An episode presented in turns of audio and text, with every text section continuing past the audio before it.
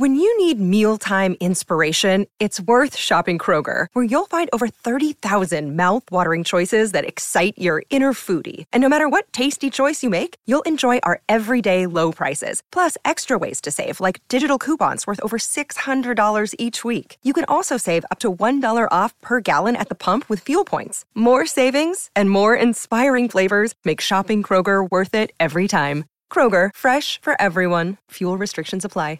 Another day is here, and you're ready for it. What to wear? Check. Breakfast, lunch, and dinner? Check. Planning for what's next and how to save for it? That's where Bank of America can help. For your financial to-dos, Bank of America has experts ready to help get you closer to your goals. Get started at one of our local financial centers or twenty-four seven in our mobile banking app. Find a location near you at bankofamerica.com slash talk to us. What would you like the power to do?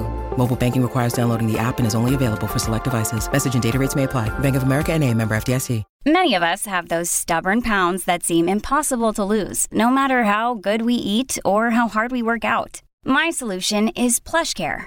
PlushCare is a leading telehealth provider with doctors who are there for you day and night to partner with you in your weight loss journey. They can prescribe F D A-approved weight loss medications like Wegovy and Zepbound for those who qualify.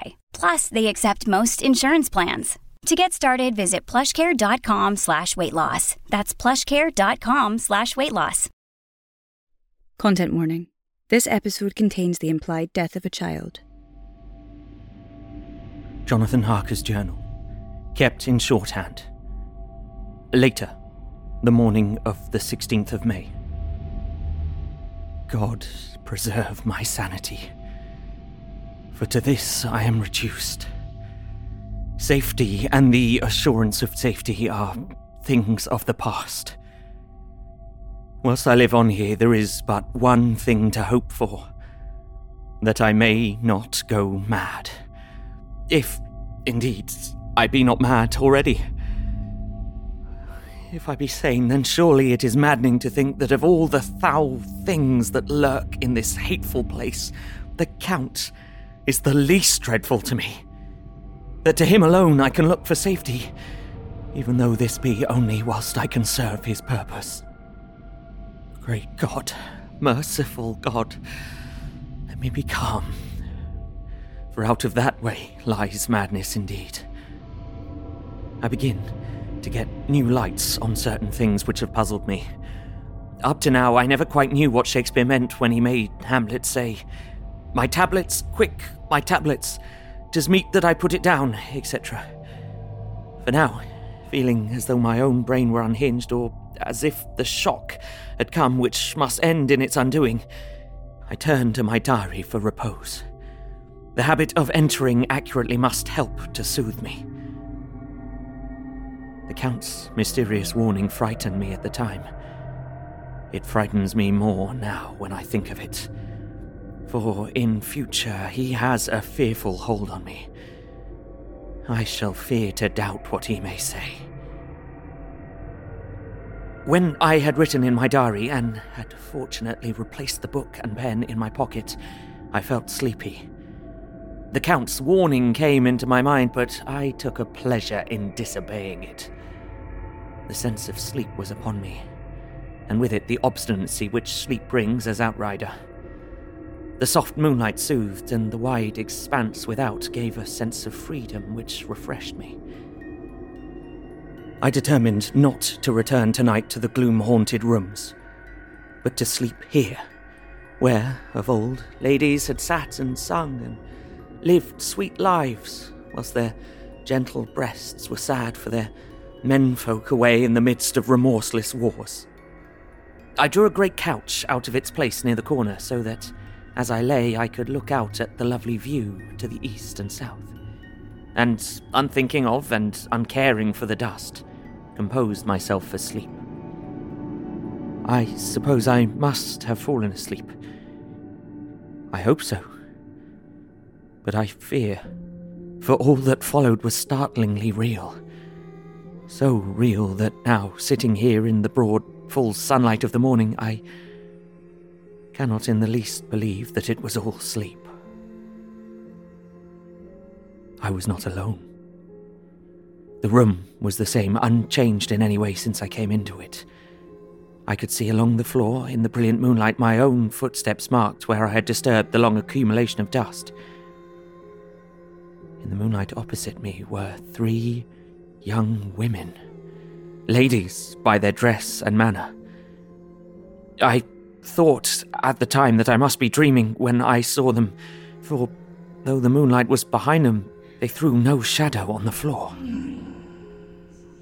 They came close to me and looked at me for some time, and then whispered together. Two were dark and had high aquiline noses like the Count, and great dark, piercing eyes that seemed to be almost red when contrasted with the pale yellow moon. The other was fair, as fair as can be, with great wavy masses of golden hair and eyes like pale sapphires. I seemed somehow to know her face, and to know it in connection with some dreamy fear, but I could not recollect at the moment how or where. All three had brilliant white teeth that shone like pearls against the ruby of their voluptuous lips. There was something about them that made me uneasy, some longing and at the same time some deadly fear. I felt in my heart a wicked, burning desire that they would kiss me with those red lips. It is not good to note this down, lest someday it should meet Mina's eyes and cause her pain. But it is the truth. They whispered together, and then they all three laughed. Such a silvery, musical laugh, but as hard as though the sound never could have come through the softness of human lips. It was like the intolerable, tingling sweetness of water glasses when played on by a cunning hand. The fair girl shook her head coquettishly, and the other two urged her on. One said, "Go on. You are first, and we shall follow. Yours is the right to begin." The other said, "He is young and strong. There are kisses for us all."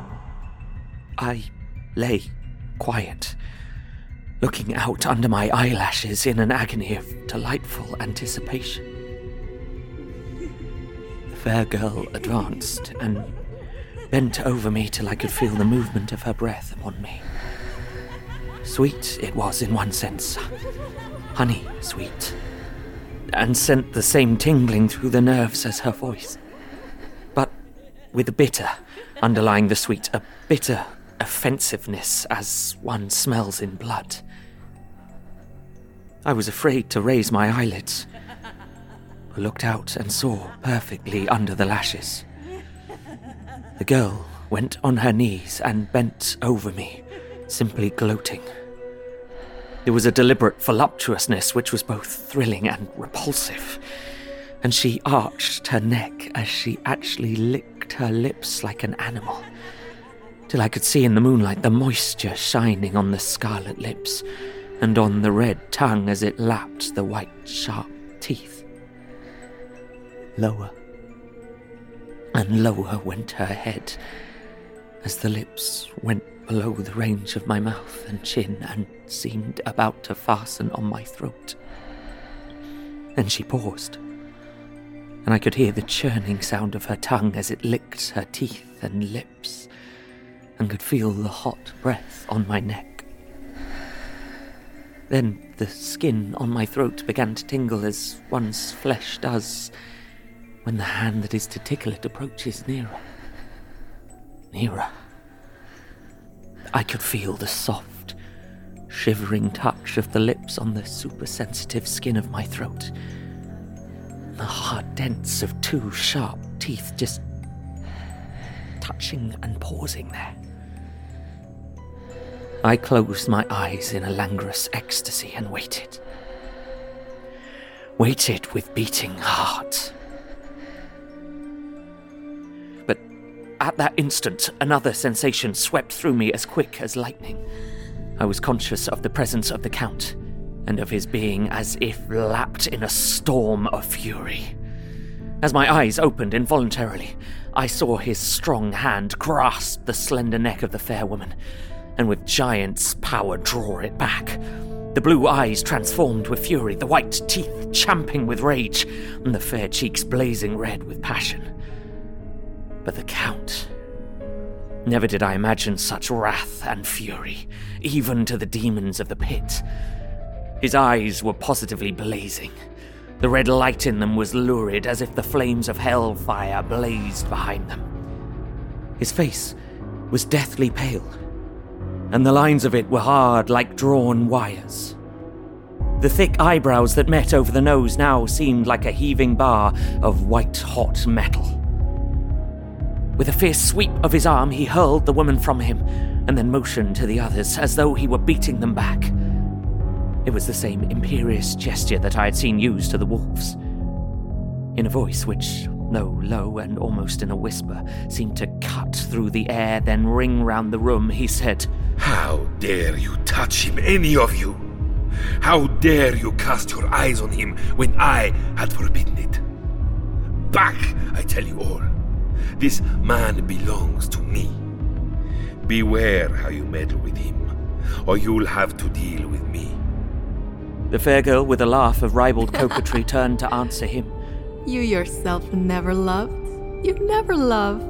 On this, the other women joined, and such a mirthless, hard, soulless laughter rang through the room that it almost made me faint to hear. It seemed like the pleasure of fiends.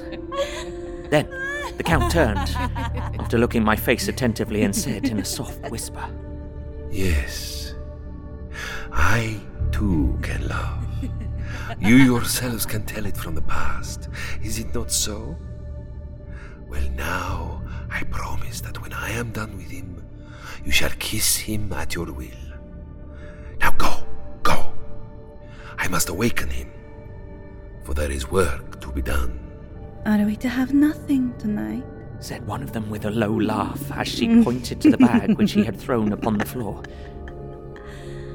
and which moved as though there were some living thing within it. For answer, he nodded his head. One of the women jumped forward and opened it. If my ears did not deceive me, there was a gasp and a low wail, as of a half-smothered child. The women closed round, whilst I was aghast with horror. But as I looked, they disappeared, and with them the dreadful bag. There was no door near them, and they could not have passed me without my noticing. They seemed to fade into the rays of the moonlight and pass out through the window, for I could see outside the dim, shadowy forms for a moment before they entirely faded away. Then the horror overcame me, and I sank down unconscious. I awoke in my own bed. If it be that I had not dreamt, the Count must have carried me here. I tried to satisfy myself on the subject, but could not arrive at any unquestionable result. To be sure, there were certain small evidences, uh, such as that my clothes were folded and laid by in a manner which was not my habit. My watch was still unwound, and I am rigorously accustomed to wind it the last thing before going to bed, and many such details. But these things are no proof, though they may have been evidences that my mind was not as usual, and from some cause or another I had certainly been much upset. I must watch for proof. Of one thing I am glad. If it was that the Count carried me here and undressed me, he must have been hurried in his task, for my pockets are intact. I am sure this diary would have been a mystery to him which he would not have brooked. He would have taken or destroyed it. As I look round this room, although it has been to me so full of fear, it is now a sort of sanctuary, for nothing can be more dreadful than those awful women who were, who are, waiting to suck my blood.